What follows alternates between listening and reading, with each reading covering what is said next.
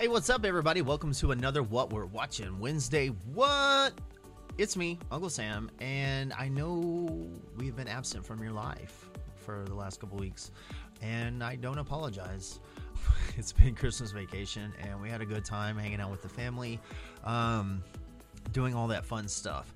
So I did want to touch base with you guys, and uh, I watched Stavros' new stand-up special on Netflix. Now it's called Fat Rascal. I had had fun watching it. Uh, he's very entertaining, I think. Pretty irreverent, so it is what it is. It is stand-up comedy. He's not a clean comic. He's a very dirty, dirty Greek. Um, it's enjoyable. For my anime fans, I did watch Yu Yu Hakusho, the, uh, the live action on Netflix. Also, uh, there's five episodes there. It was a little different than the way they did the story, but I enjoyed it thoroughly. Give it a, a check out. It is Japanese language. The dub though is. Uh, it's all right, man. They used a lot of the same actors from the, uh, the anime, so um, it's easy to identify with. You know, hear some familiar voices. And finally, I did watch Leave the World Behind. Very divisive uh, ending. It was designed that way.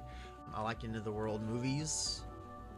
I don't understand why people got so offended with some of the dialogue. People are too quick to get offended these days. I think it's worth watching. I mean, if you have half a brain and you know how to think, and I'm stepping out on, on a limb here and assuming that you do, and I'm definitely suggesting that you think for yourself, but watch it, enjoy it, whatever. It's just entertainment. Um, read into it what you will, but uh, at the end of the day, um, enjoy your life. Okay, don't surround yourself with bullcrap you don't like. That's all there is to it. So um, if you dig these flicks, uh, let me know. Let us know.